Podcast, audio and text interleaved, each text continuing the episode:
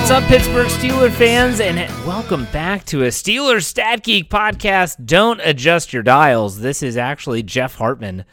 Yep, and this is the Stat Geek. I am not the Stat Geek. I am the furthest thing from the Stat Geek.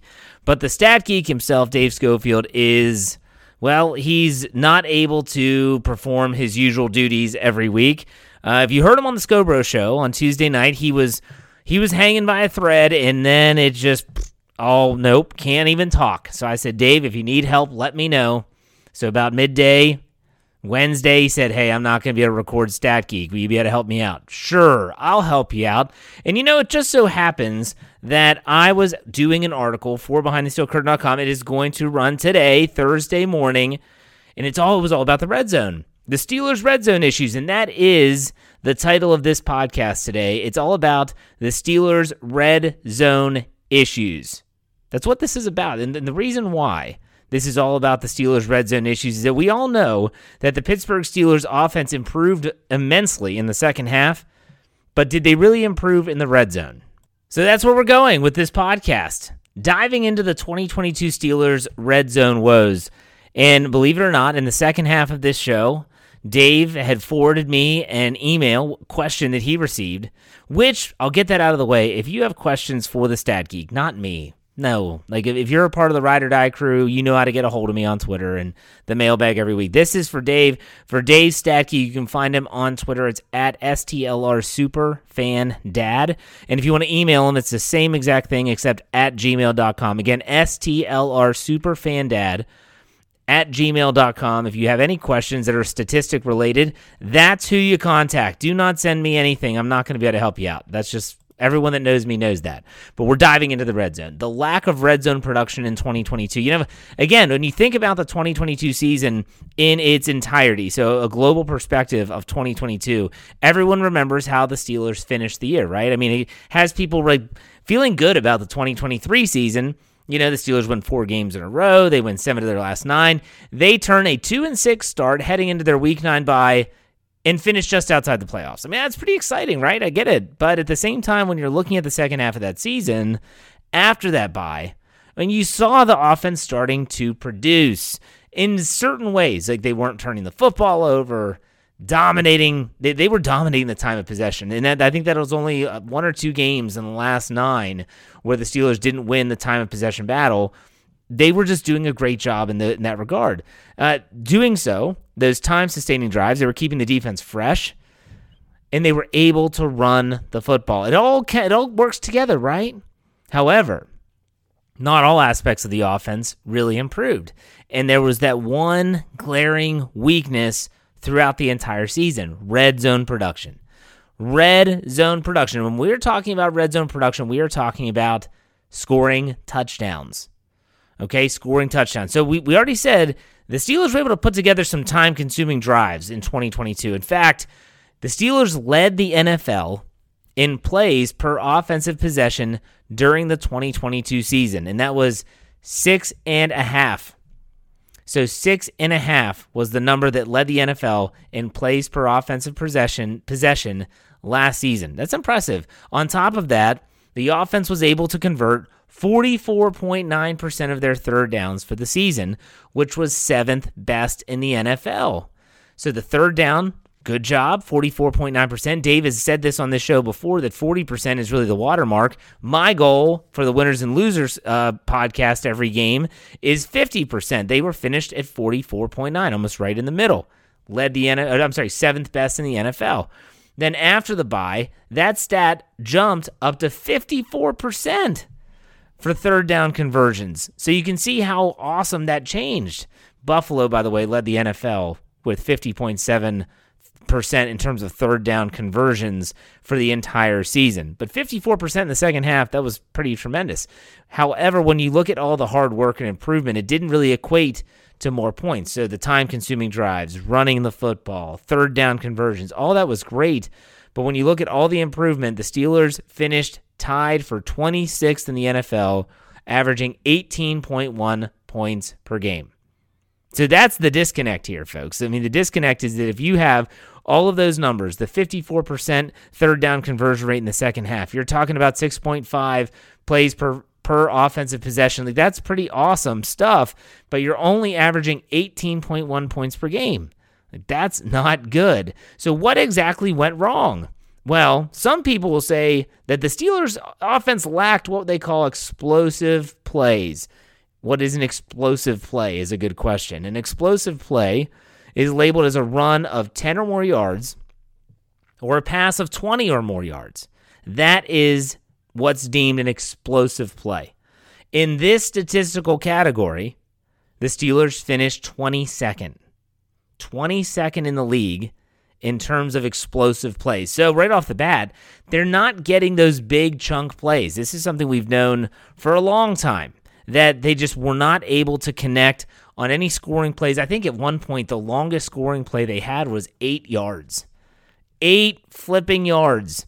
You're not getting those big touchdown conversions that are actually coming from outside of the red zone. Every single possession seemingly is going all the way into the red zone because you're not having those explosive plays. So you're putting more and more possessions in the red zone, and that's when the field gets smaller. And when the field gets smaller, that's when someone like a rookie, like Kenny Pickett, can struggle because the windows get tiny. And you have the boundaries of the back of the end zone that's going to help the defenders. So while you're getting closer, it becomes more difficult. But still, when you think about 22nd in the league of explosive plays, yeah, that's that's no bueno. But let's talk about the red zone percentage. I mean, when talking about Matt Canada's offense, they're not just lacking explosive plays, they're just not producing in the red zone. It's a big factor here. The Steelers were 22nd in red zone touchdown percentage with a 51.92% for the entire season. 51.92%. Remember that because we're going to talk about what it was like with Ben Roethlisberger the year prior. Because of the 51.92%, this equated in the Steelers having 44 field goal attempts, which was the most in the NFL this past season. So, because they couldn't convert to touchdowns, they had 44 field goal attempts, and that was the most in the NFL. Now, finishing 22nd in red zone production, that shouldn't surprise anyone who's listening to this podcast or, or, reading this in an article based on the fact that, well, we all saw the games, right? And we all know that there was a lack of production there. But when you think about the Steelers' finish, all right, so they finished red hot, they win four games in a row. You could, uh, looking at the last three games, they were still far from perfect in the red zone category. The Steelers' last three games, they just finished 50% in the red zone. 50%. And remember, that was the Las Vegas Raiders game, the bitter cold on Christmas Eve, on the, on the road against the Baltimore Ravens, and then at home against the Cleveland Browns. So, of those three games, you might recall, obviously, that two of the three were in the friendly confines of Acrisure Stadium. But when you talk about Acrisure Stadium, I wanted to see is there any correlation between red zone production at home versus away? And there was.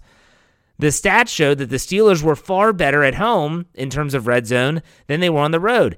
When they were at home at Acrisure Stadium, their conversion percentage was 57.69%.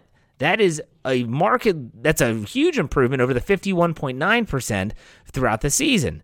And that was good enough for 13th in the league based on home field red zone conversion percentage. So that is a huge step in the right direction. They were much better in the red zone at home compared to where they were on the road. So when they were away from Pittsburgh, ugh, 46.15%. And that ranked 20th in the NFL last season. So you talk about the stark contrast of home versus away. Home 57.6%. That's awesome. Away 46.1%. That is not good. And you talk about those percentages, it all adds up.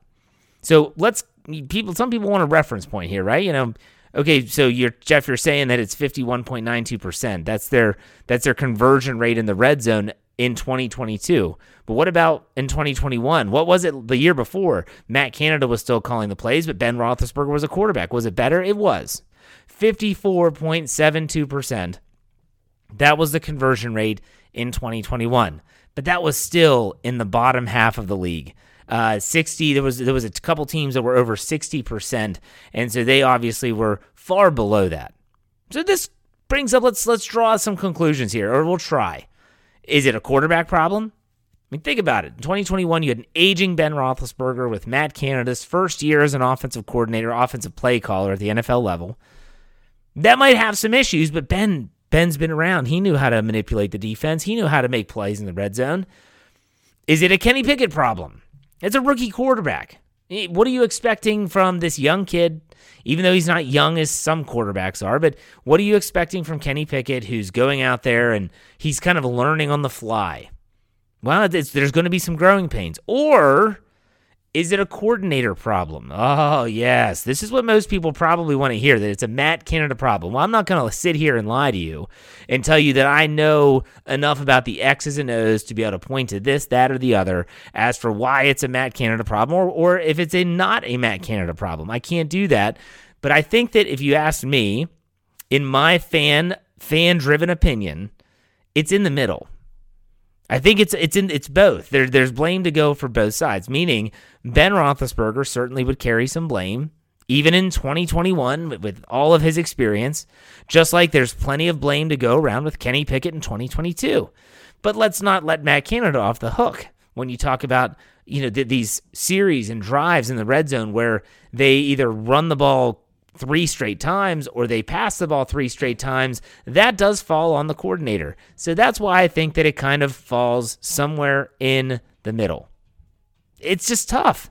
The Steelers need to improve in their red zone. If, if they want to improve on anything, I mean, people talk about the Steelers and the offense and how there's a lot of high hopes for this upcoming season, and everyone's just really excited to see what this team's going to be able to do. I think this is where the team has to start. They have to start with improving in the red zone.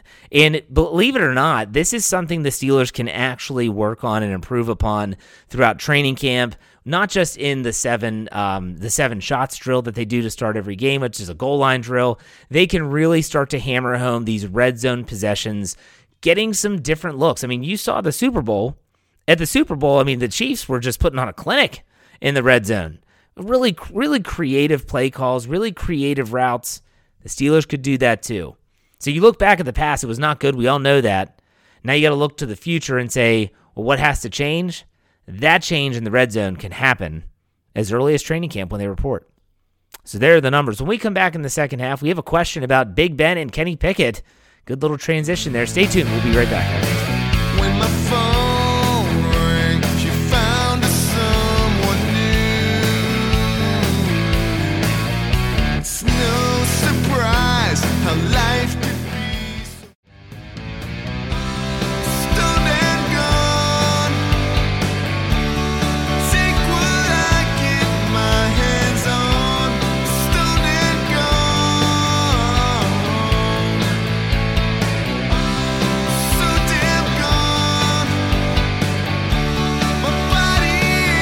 Right, Steeler fans, welcome back to the second half of this Stat Geek podcast. Again, in case you weren't paying attention at the beginning, Dave is not able to do this show, so I'm here, Jeff Hartman, and you're listening to the Steel Curtain Network. Let's get this thing started. So, Dave sent me this. He said, Hey, I actually had a question. So, here's the question. This was emailed to Dave. I'll read it for you. This is from Patrick from Albuquerque. Hi, Dave. This is Jeff. When looking back at the start of Big Ben's career and comparing it to Kenny Pickett's start, it sure feels like Kenny had to throw it more than Ben Roethlisberger did. How about comparing each quarterback's stats by doing the following taking the total number of pass attempts that Kenny Pickett threw this year and seeing how long it took Big Ben to get to that same amount. Then taking those time periods and comparing each other's stats. I know it's not a fair comparison, being that Roethlisberger came into a perfect situation for a young quarterback. That is an offense that was heavily reliant on the run and having a solid offensive line plus Hines Ward and Plaxico Burress to throw to. But it might be interesting to see what you come up with. Thanks. Love all the shows your network puts out. Sincerely, Patrick from Albuquerque. It kind of sounded like Casey Kasem there for a second. All right, so I got to be honest, I did not look up this information. Dave did. Dave can't talk. He's not incapacitated. There was a, a show like two or three months ago that I had to cover for him. He was so sick he couldn't get out of bed. Uh, Dave is fully functional, but he just can't talk. So Dave actually found this information and he sent it to me to relay it to you all. So I am not about to take credit for any of this information. So we dug it up. And the funny thing is, is that you can't just go and look at the rookie stats for both players uh, because in 2004, Roethlisberger had 295 attempts, whereas Kenny Pickett had 389. So that skews all of this data. And so Dave had been kind enough to send me that information. I was like, well, wait a second. The, the question from Patrick uh, in Albuquerque clearly stated that he wanted to know what, what point did Roethlisberger get to similar numbers. So Dave sent me Roethlisberger's numbers at 395 attempts. And I was like, well, Dave, like, that's not the same. Like Kenny Pickett had 389. You're giving me Roethlisberger at 395. And Dave was like, well, I can't go back and you have to go in the middle of a game. So you either go down to 380 or 395. I was like, okay, that's fine. So the record right off the bat, uh, that was, and this is from Dave, that includes the 395 attempts, Ben Roethlisberger's first five games of 2005, although it was through week seven because they had a week five bye week and he didn't play in week six. His record is 17 and 1. So Roethlisberger's record during that time frame is 17 and 1. Remember, more games, but still Kenny Pickett, this is the same attempts, is 7 and 5. So Kenny Pickett out of 389 attempts has 245 completions for a 63% completion percentage. Roethlisberger, out of 395 attempts, had 257 completions for a 65.1 completion percentage. So, Kenny Pickett's completion percentage during that time 63, Roethlisberger 65.1. All right, we have some differences there. Now, let's look at yardage. Kenny Pickett, out of those attempts, again, 389, yardage 2,404. Ben Roethlisberger in that time, 3,627 yards.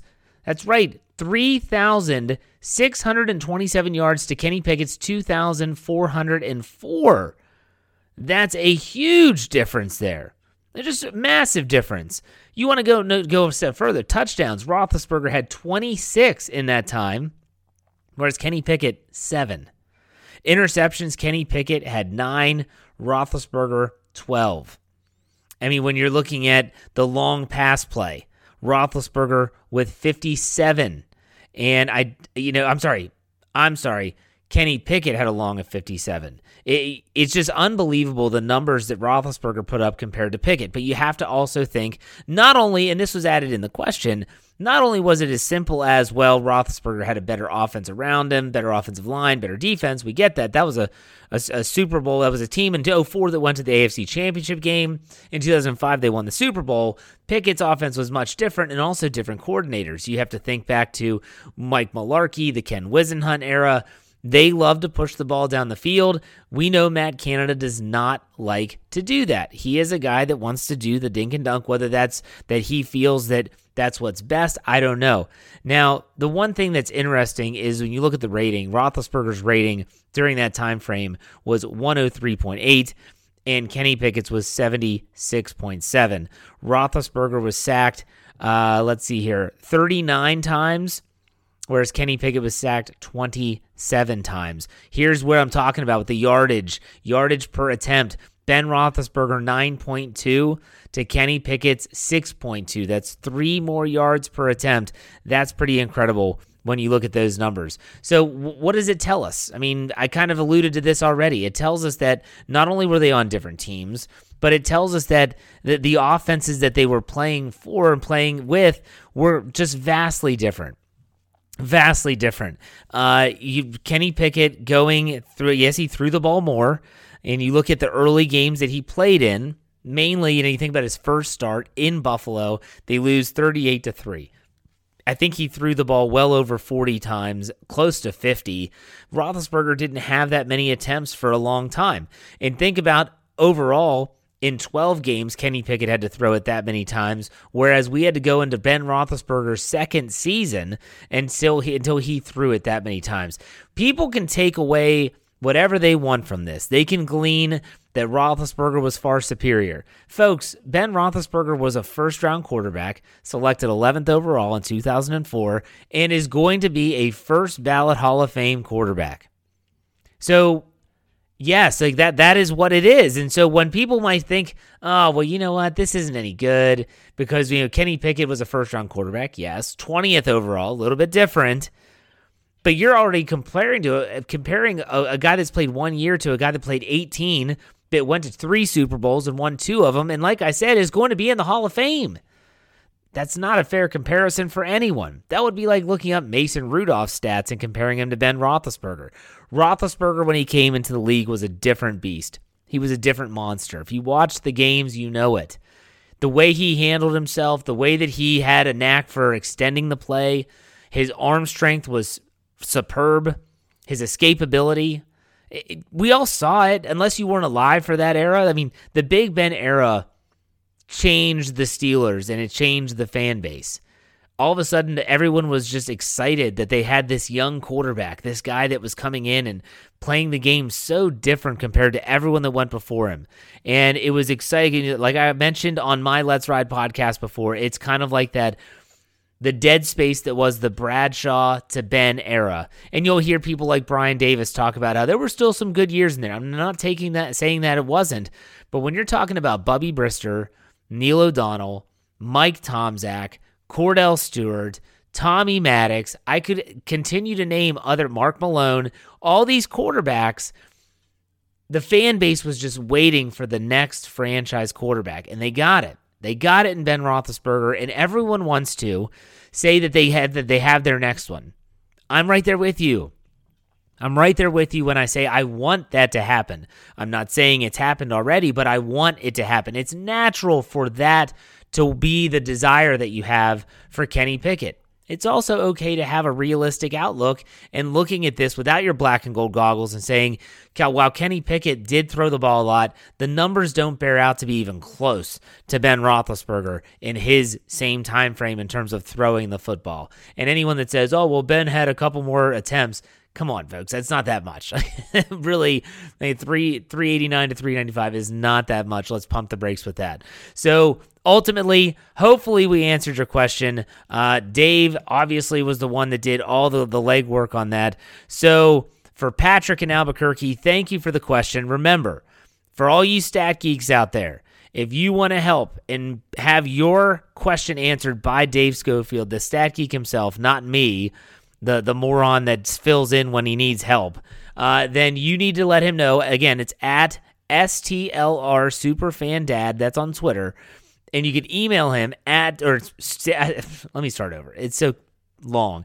STLR superfandad at gmail.com. There you go. Send your geeky questions over to Dave. He'd be glad to answer them. I'm sure he'll appreciate it. But, folks, that does it. I know it's a little bit shorter of a show. It was kind of short notice. I, I put this together as quickly as I could. I hope you enjoyed it. Hope you appreciate it. And hope you check out the Steelers Update podcast, which I did talking about John Mitchell before this. And make sure you check out all of our content, like what Yin's talking about coming up at noon and my Let's Ride podcast tomorrow morning. Oh, and that Steelers preview show on Thursday night with Jeff, Dave, and Brian. So check out all of our content on the Steel Curtain Network. Follow us on Twitter at Steel, S T E E L C Network. We'd love to have you. It's going to be a lot of fun. Can't wait. March 1st, we're going to debut some new stuff. As Dave always finishes out, thanks for geeking out